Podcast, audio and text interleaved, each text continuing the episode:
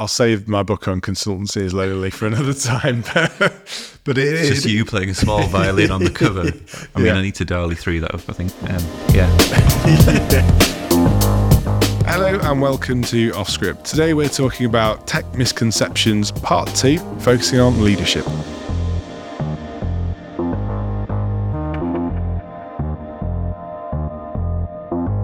Hello. Hello. How you doing? I'm very well, thank you. How are you? I am doing okay. Good. Surviving the week. We're going to talk about tech misconceptions today. So we did a live event version yes. of this, and it was really good. Really good. If a bit boozy, but it was it was good to have people in the room, and they were contributing uh, yes. as much as we were, which was y- great. Yes, lots of good honesty. Um, and yeah, we basically ran through a bunch of misconceptions. I think there was eleven in total. Yep. Um, some of the conversations sort of made those overlap. But it was good. It was really good. Really so we're kind of going to do a little bit of a wrap-up yes. and chat through each of the points, because it's it's moved on a bit from when we did the original pod- podcast, which was, um, yeah, other misconceptions. This is more leadership-focused. Yes. Yeah. I mean, this was... Um This was driven out of a conversation with Work Digital. So um, James Westwood was very kind to kind of collaborate with us on an event, and he was really keen to highlight some of the misconceptions in leadership. Um, and we had more to say on the topic than I thought we would, actually. Yeah, it was really good. And yeah, lots, lots of good feedback from the room, as we mentioned. But um, yeah. our first misconception was leadership is the only route for progression. Yes, this was a good one. Um, and yeah, got some good responses from the room, but the kind of angle we were going for was having this kind of dual track thing, because yeah. what tends to happen in companies is you get really good at a thing, and then because you're good at that thing, you get made to do a completely different thing, yeah. which is, if you think of it like that, it sounds mm. incorrect. Well, it is incorrect, isn't yeah. it? Um, yeah, I think so. We talked a lot about the kind of I C, the individual contributor track, alongside the managerial track, essentially. Um, and usually the I C tracks go from kind of associate or intern, kind of beginner, to expert level. And then with the management track, typically you'll see, you know, manager, maybe head of, V P sort of stuff, all the way up to possibly exec level, that sort of thing. Yeah. Um, and I think it's really important to paint the picture that there, there are two distinctive tracks that may have people that kind of fluctuate in between, but ultimately they're different skill sets with different levels of progression. Yeah, absolutely. I think um, for Parallax, we're still quite small, so fifty, sixty odd people. So mm. our tracks need to be quite um, well-defined, but you're right, people do sort of flip between them. It's definitely more tech-leaning ones, which would... Yeah, so that sort of tech principle kind of path yeah. versus a leadership path, which are very different. Um, it's also a good tool. So it's a good tool for a number of reasons. It's not just for stuff like writing job descriptions and performance management. It's actually a good tool to really help your staff understand what they want to do. yeah. um, as as people grow in their roles, you can see that sometimes people get stagnant and kind of frustrated that they, there's not the growth that they're looking for. So it's it's a good tool to go, okay, well, what are you looking for out of this? What do you want to do? What do you want to spend your time doing here? And what gives you satisfaction? Yeah, absolutely. And it's about having that conversation, which which we do in a more structured way through P D Ps, but it does yeah. happen outside of that. Nice. Um, outside the one-to-ones, obviously within the Agile teams. But yeah, that sort of dual dual track um, is, is, or yeah, even... Even more than just two, isn't it? Tracks yeah. for, of progression. Yeah, I mean, this is often a, a space that isn't. Um, I don't think people always give it the time of day. The, the you know, investing into these tracks properly, giving it the you know, proper thought and consideration, it will save you money in the long run, because you'll ensure that your kind of team can grow and feel confident that they're achieving their goals. And you know, it's definitely worth investing time to get it right, um, because if you don't, your staff will become kind of frustrated at the lack of progression and um, just understanding where they can go in the company and, and what they can do there. Yeah, absolutely. Uh, the next misconception was, let's not worry about the team dynamics. Um, good code is all that matters. um, yeah, and yeah, this this does happen quite a bit. Um or you hear about it quite a bit, you have that sort of star employee who's also an asshole. Yeah. And you put up with it because the code's really good. Yeah. Um, and actually, overall, maybe it's slowing the team down. Yeah, uh, that, that sort of God mode kind of set up in a team is really, um, it's quite toxic. Uh, it can it can breed a lot of bad behaviours, and um, it can really disjoint the team, can't it? Yeah, definitely. The dynamics of the team is actually the most important thing, because that helps everyone move quickly yeah. together. Yeah. And if you want to go far, you need you need everyone working uh, together. Yeah. Rather than just those one shot like hero moments. Yeah. From one team member, which then everyone else has to scramble around and fix up and yeah. do all the bits they didn't think about, like productionizing it. And, yeah, or making it accessible or yeah, testing it. And, yeah, or making it actually work sometimes. Yeah, it's it's actually quite good timing for this recording of this episode, because we've done a couple of um, other episodes before this around um, building communities and um, kind of emotional states and the way that teams interact with each other. And I think this is actually a big part of it. Um, the culture side of things, how the team communicates and interacts, is a really important part that, again, you have to spend time investing in. It doesn't just happen overnight, and it is an organic thing. Yeah, and yeah, and these sort of sort of fluffier, hard to measure things are more important than you think. Mm. So some teams that are full of sort of analytic brained people, mm. they'll go, well, our linting works, yeah. and we've got all the story points done, and the the security audit checks are all passing and everything's good. But you might actually not be hitting the goals of the project. Um, yeah. You can make all the numbers right, and you're actually doing the things you need to be doing to well, yeah. make a good product. Yeah, I mean, yeah. you know, all the all the C I stuff might be passing, but if the team hate you and the product doesn't work, it's not it's not great. Yeah, yeah, yeah. I mean, yeah, you can notice stuff like that from the outside, but from within, it's like that slow boiling frog sometimes, isn't it? Definitely. And I think with teams that are so like goal orientated, you know, if if it's just like get these tickets delivered and and then something happens, then it can be quite hard to invest in the softer skills and the softer areas of like delivery. Yeah, that ticket taker, I've done my bit sort of attitude is, it can happen and is quite toxic. Um, mm. Yeah, split everything into small chunks. You do that, I'll do this. Yeah. Why does it not all work together? Oh, because you're not talking to each other. But um, we've all been there, right? We've, yeah. We've all had tickets assigned to us, and we've just been like, right, let's bosh it out. Yeah, yeah, yeah. one hundred percent. Yeah. Um, yeah, speaking from experience. Yeah. I miss those days, co- co- coding. Yeah. I mean, I still do, probably to the dismay of my team, but still. Yeah. Um, third misconception is, and this happens a lot with Agile stuff, we'll cross that bridge when we come to it. I mean, who needs to think about the risks now anyway?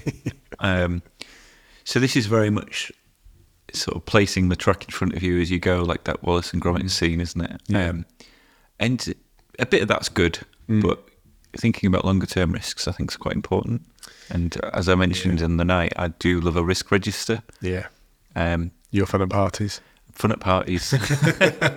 um Although maybe in the moment I'm not very process driven, I do quite like hashing out a big old risk register and getting everything out there. Yeah, we talked we talked a lot about how, you know, that sort of reactive, you ain't going to need it sort of mindset is super important in, in Agile kind of thinking and in terms of like streamlined delivery.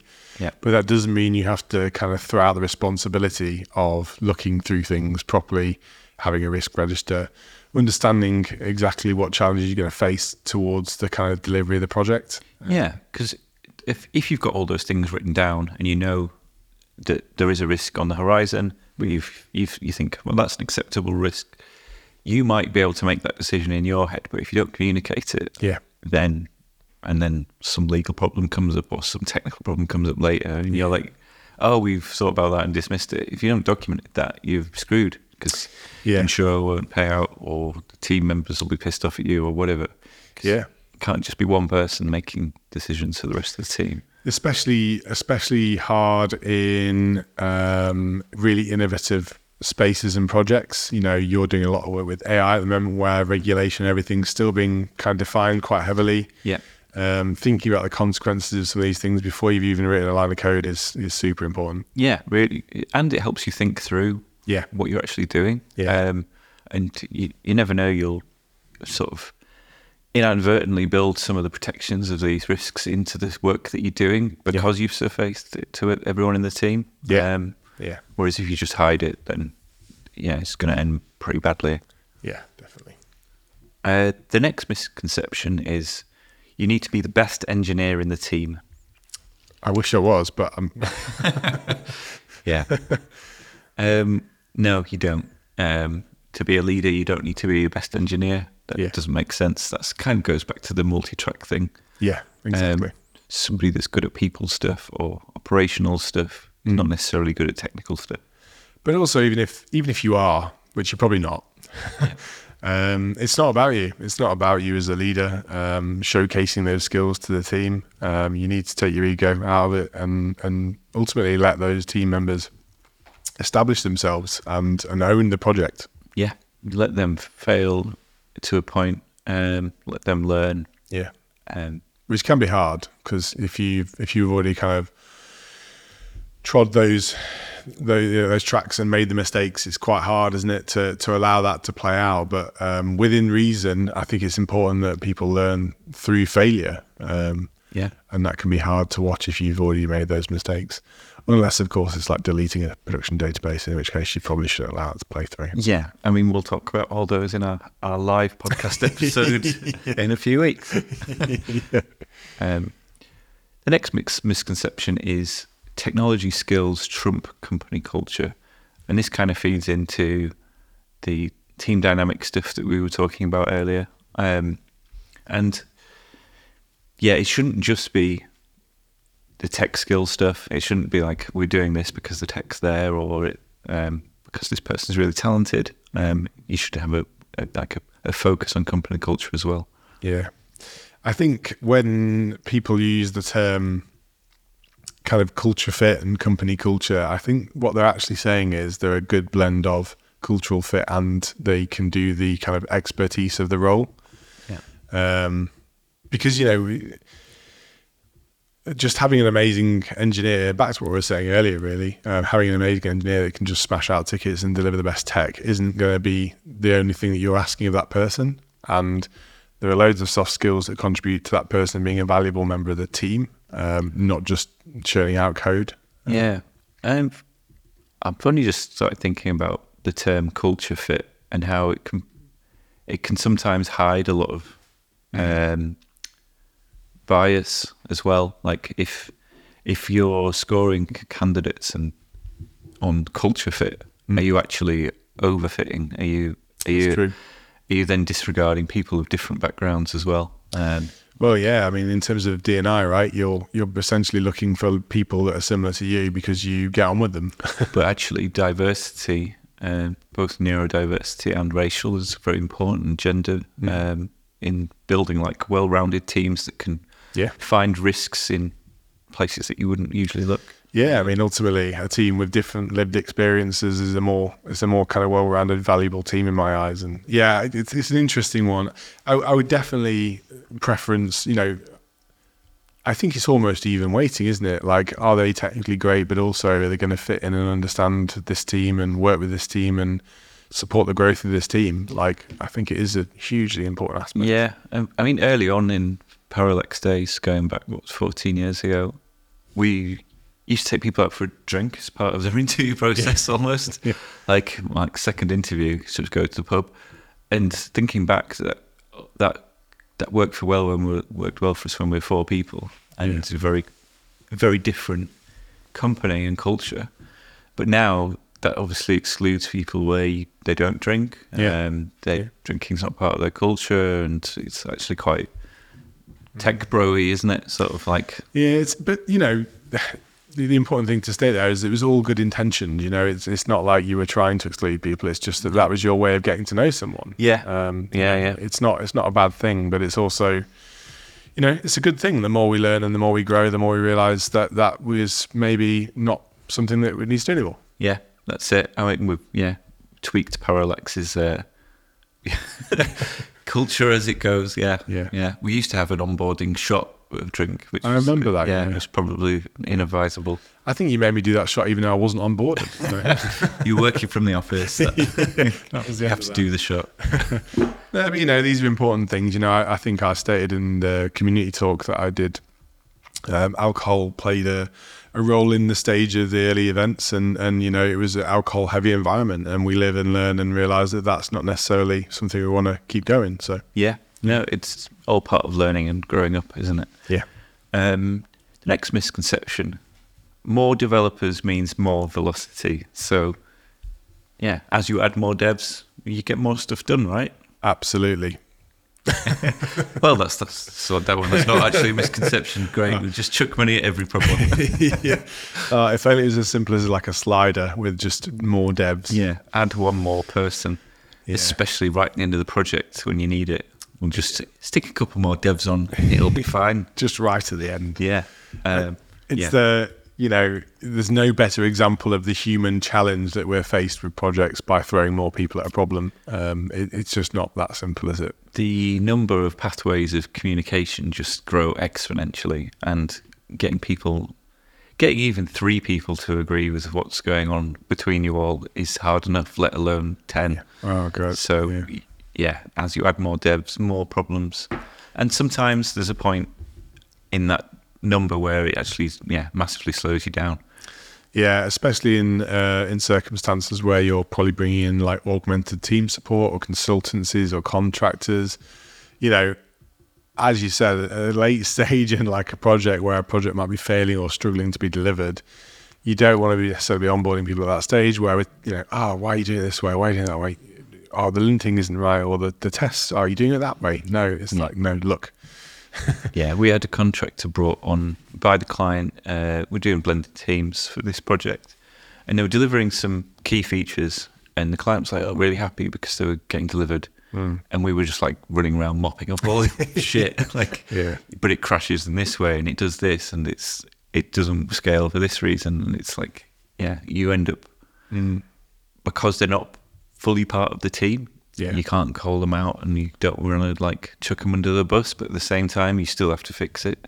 Yeah, it's it's really tricky in that environment actually, where you've got kind of a few different bridges into teams that you're working with that aren't necessarily part of the same team, or um, if you're working on like a project that's distributed across a wider set of teams on a, on a shared code base, oh, mm. gets super complex. Eh? Time zone differences as well, that's super hard. Yeah, because sometimes a quick ten minute chat's all you need, but if they're the other side of the world and that's yeah. that's your six a m or whatever. And then you rely on maybe more written communication, differences in written communication across different cultures, and, you know, what are those passive aggressive P R reviews? You know, it can be it can be tricky. It can be really hard. Yeah, what should have been a one dev day is uh, is then twenty. Yeah, um, yeah, super hard. Don't I saw, have a solution. I saw, I saw you going into a, a, a space of torment. There. Yeah, you saw the pain behind my eyes. It's taking you back. Yeah, it's okay. It's almost a weekend. Um, misconception seven: documentation is less important for agile teams. I mean. It's interesting, the connection between documentation and agile. So like, I think we talked about it on the night of agile, not meaning that you can really cut corners on some of these things. You know, agile can come a bit, become a bit of an excuse sometimes, can't it? Yeah. If, yeah, it's, it's prioritized working code over documentation, yeah, but not, not in spite of it. Like, you don't want to just churn out code. Yeah. Um, it is tricky. People hate writing docs. I'm hoping that A I will come along and do a good job. At the moment, it seems like it's not quite there yet. No. There is an auto-gen documentation thing that I ran on a repo. Mm. It wasn't bad, but it misses the why a lot of the time. Yeah. Like, it's still, it can see the code, but it doesn't know why you've written it. Um, yeah, the intent's important, isn't it? Yeah. And maybe you could derive that from the commit messages if they were good. Commit messages probably aren't good. Um, That's the hardest thing, one of the hardest things to get right, like thorough commit messages. Yeah, um, it's it's interesting though, because the problem with documentation is how quickly it stagnates, right? It goes stale quickly. Yeah, um, I think I quite like it being in the repo. Yeah, especially if it's about the code. I like I think that makes sense. Yeah, um, we had a C I check on a on a project where basically would check whether the related markdown document had been updated when certain files were touched. Oh, I like that. Um, which is good and bad because it's not always a hard and fast rule that the docs need updating if you're touching something, but because they, they end up with like horrible white space changes and stuff on, you know. But it, it's a good rule of thumb. Like if you're if you're trying to update the code, are you keeping the docs in sync? Nice. Yeah, I like that a lot. Misconception eight. Agile development means no plan. So, yeah, you see this a lot where teams will just work sprint to sprint mm. and they're not thinking about the future. This is, yeah, quite common, but it's nice to sort of roadmap at least a little bit further into the future. Yeah. And good planning is is actually crucial for project success. There's things that are outside the project team's control, things mm. like budget approvals or getting... Um, outside company to do pen testing or yeah. whatever it is. It might be like App Store approvals or um, something that just needs some forethought and you need to put it into a plan. Yeah. I don't like slinging a Gantt chart together for everything, but yeah. also some milestones, some dates, some... Mm. to hit this date, we need to do this then. Is some of that thinking is useful. It can be good to map out dependencies, as you said as well, I think. Um, I think the the thing that gets um, overplayed with the whole Agile kind of manifesto is the dynamic nature of it. Like, it's good that you have the flexibility based on your information to to figure out what the next step is, but you do still need to have a kind of overarching plan, right? Yeah, flexibility where you need it, but not just flexibility for flexibility's sake. Yeah. If you know that you need Uh, I S O twenty-seven thousand one approval. Yeah, don't just sling it in the backlog and hope you hope it trickles to the top at the right time for you to yeah. get it through the door with the product launch. Um, yeah, not going to work, is it? If yeah. you know you need it and you know you need to do some very basic planning for it, yeah. there's no point being flexible.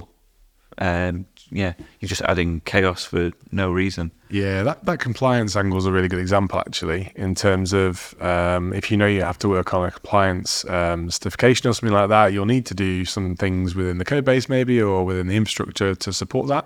Yeah. You want to know that from the start. You don't want to just retrofit that in, right? Yeah, and you'll be relying on other people to check it and sign it off. Yeah. That are external to the organisation and not on your stand-ups. Yeah. And they don't give a shit. No. If you hit your story points. No. Absolutely not. Um, so, yeah, just enough planning to make the plan hang together, I think. And then there's no point specking out um, software design in three months out, like into the minute detail when you don't know the detail, yeah. um, which is what the Agile Manifesto is trying to do, is trying to avoid, is that whole big... spec document of doom that no one ever reads. Yeah. Um, not completely fly by the seat of your pants cowboy project delivery. Yeah, no, absolutely. Cool. That brings us to the next point. uh, misconception number nine, all leaders are extroverts. Um, yeah, so we talked about this, ironically, at an event where we were on stage. Yeah, we did. Um, but I think it's important because um, it doesn't mean that that circumstance, that situation comes um, naturally to people. Um, I've, I've worked and still am uncomfortable in, you know, public speaking environment still, to be to be honest. Um, you but I do well. You do a good job. Thanks, yeah. Might be the Negronis, but... But yeah, no, I think it's uh, it's just one of those situations where you can't assume that everyone is as comfortable um, being kind of outwardly facing than others, right? Yeah, I'd say I'm probably more introvert leaning, but yeah, public speaking um, does scare me, uh, as it does everyone. But I think once you're up there and yeah. doing stuff, it's good. Um, in terms of leadership, introversion versus extrovert, um, I think it feels like as introverted people might have to play, work a little harder to mm. get their voice across. But yeah.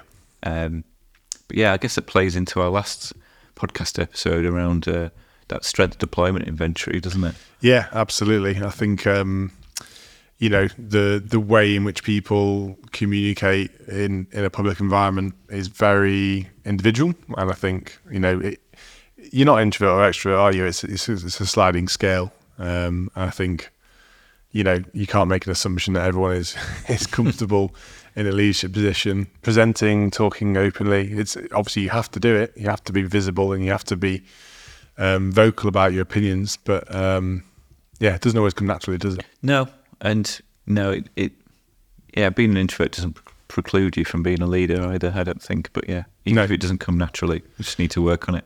Yeah, I mean, there's there's quite a good few examples in history of introvert leaders, I think. Um, to be honest, I'd actually maybe say, like, one of the most famous leaders being Steve Jobs possibly was an introvert, actually, if you look at, I don't know. Yeah. If you look at some of his behaviours, I wouldn't say he's like a solid extrovert. I think he was very confident in what he wanted to achieve.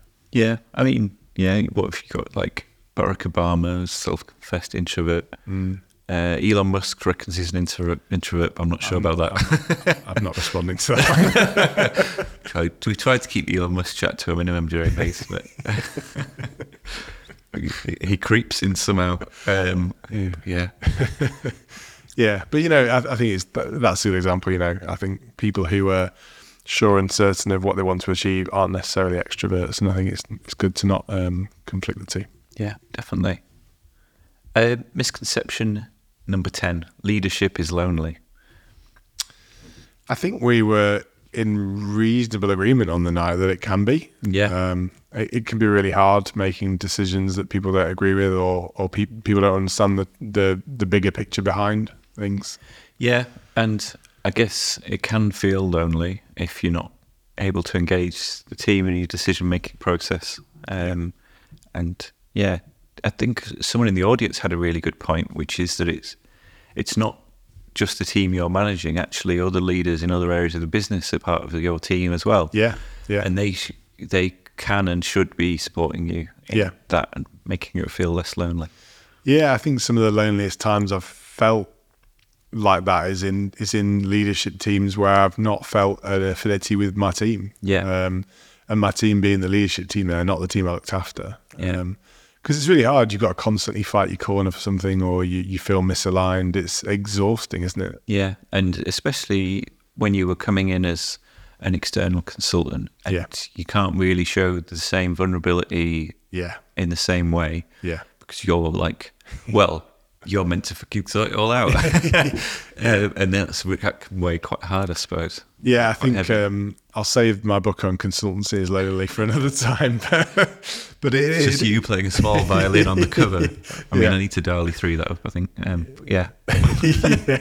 Yeah. Yeah. You know, it's difficult, isn't it? It's, um, as you said, it's very hard to show vulnerability in that scenario. But, um, you know, I think what makes leadership good also makes it bad, right? You have the ability to influence change. You have the ability to really um, pave the way for exciting things, but that comes at a cost sometimes, and it's it's hard. Yeah, uh, yeah. I guess people looking up to leadership, um, they might see, yeah, see us playing a tiny violin. Like, obviously, you could just sort it out, but it's sometimes a bit more difficult than that. Yeah, definitely.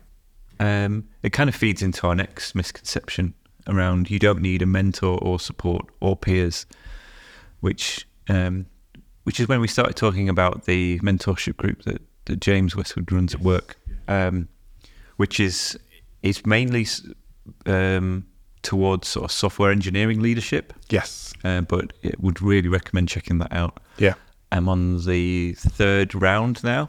Yes, you are, aren't you? Um, I've got another session today, actually. Um, and yeah, you get out what you put in. I think we had a quick chat about it. I need to, so I've I've been terrible. I've said to James, I'll do it. I, I'm going to do the January cohort, I think, uh, which is soon. But yeah, I think you you never stop learning, right? You can never stop learning more about yourself and the, the you know the lessons that you learn along the way and how that can help support other people and vice versa. You never know what you're going to learn from other people. Um, you know, you you'll never know everything, and there's no harm in uh, having this mutual mentoring setup. Yeah, absolutely. And you, you you'll be surprised how similar a lot of the problems are that people are having. Uh, yeah. yeah. So yeah, it's good, and it's good just to chat through, because until you start, it's like that rubber duck debugging thing. Until you actually start talking through some of this stuff, you don't actually realise how much it's affecting you. And oh, totally. Um, yeah. yeah. Mm. I could see the pain in your eyes already. You're just like reminiscing on past problems. Talking back to a place there. Yeah, well, you know, it's a, a problem shared is not always a problem solved, but it definitely it definitely goes a long way to helping you figure out what the next step is. Yeah, definitely. Cool. I thought that was a really good session, and we tracked through um, most of the stuff that we spoke about on the night, but yeah. um, a few other bits. But yeah, yeah, thanks very much. Yeah, cheers.